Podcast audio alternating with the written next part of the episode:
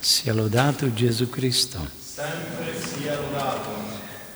Oggi leggiamo nel Vangelo due miracoli di Gesù, uno incluso nell'altro, la guarigione di una donna e la risurrezione di una bambina. Mentre Gesù parlava alla folla, giunse il capo della sinagoga del luogo, implorando umilmente dal Signore miracolo di riportare sua figlia in vita.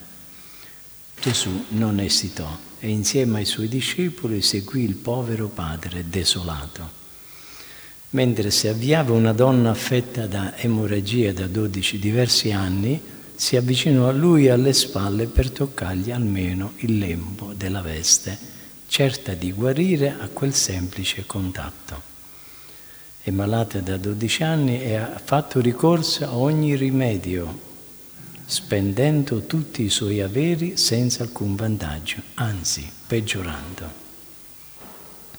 Distrutta nel corpo, emarginata e frustrata, tanto religiosamente, per la sua impurezza legale che socialmente, per la sua condizione di donna, quel giorno si rese conto che Gesù era la sua unica speranza.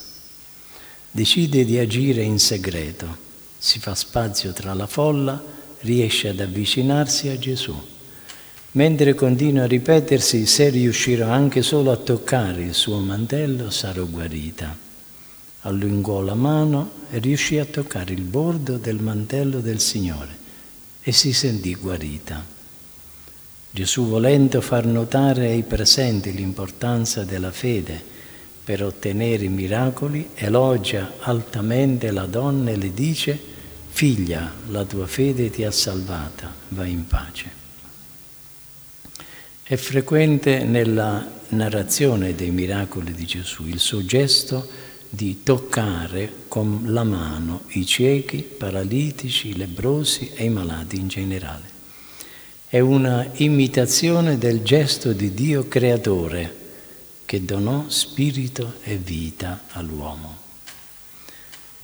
Nel Vangelo appare ancora una volta il cuore benevolo di Cristo che ha compassione dell'umanità che soffre, tanto il dolore fisico della donna affetta da emorragie come il dolore morale del capo della sinagoga che ha visto morire sua figlia trovano eco in Gesù che profondamente anche umano rispecchia l'amore paterno di Dio per l'uomo, sua creatura.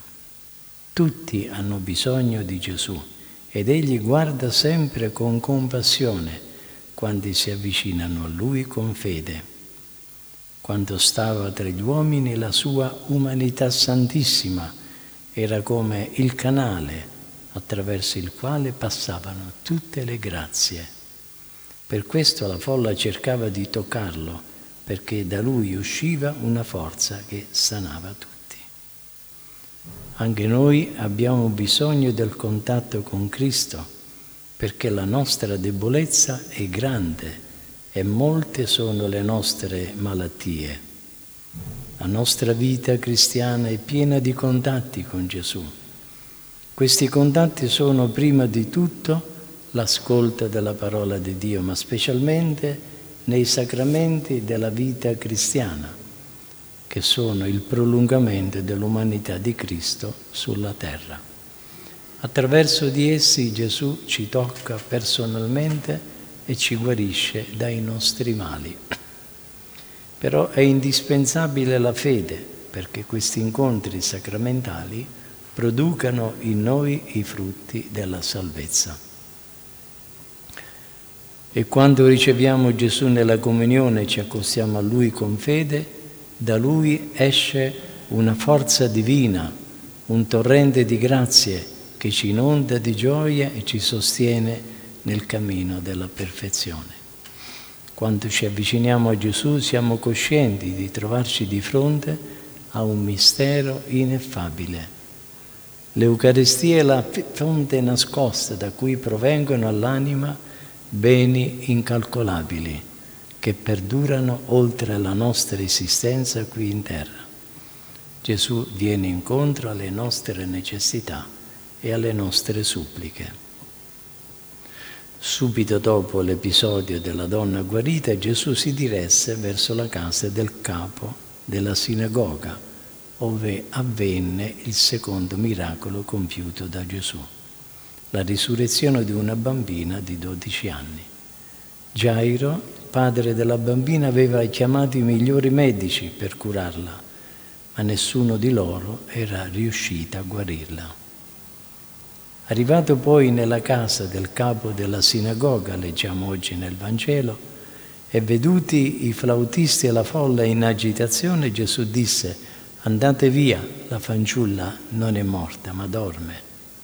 E tutti lo deridevano. Ma dopo che la folla andò via, Gesù entrò nella stanza dove era adagiato il corpo esanime della giovinetta e alla presenza di alcuni apostoli e dei genitori con divina maestà prese la mano della fanciulla e le comandò di risorgere. Immediatamente un fremito di vita entrò nel corpo della bambina, era viva e la rese ai genitori.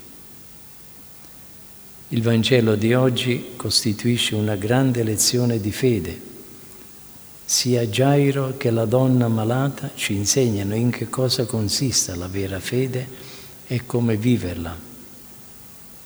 Un primo aspetto evidente della fede dei due protagonisti è che entrambi erano assolutamente certi che Gesù è la sorgente della vita. Egli la possiede e la comunica, anche senza esserne interpellato. Ma c'è ancora di più in questa fede.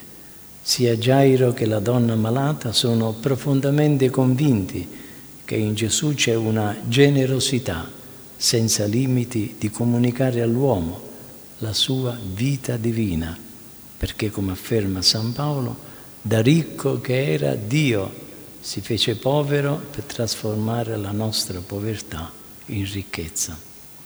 Ecco da quale fede dobbiamo essere animati. La Vergine Immacolata ci aiuti a ottenerla e a svilupparla per entrare in quella piena e perfetta comunione con Gesù, che è garanzia di quella vita vera che non avrà mai fine. Sia lodato Gesù Cristo.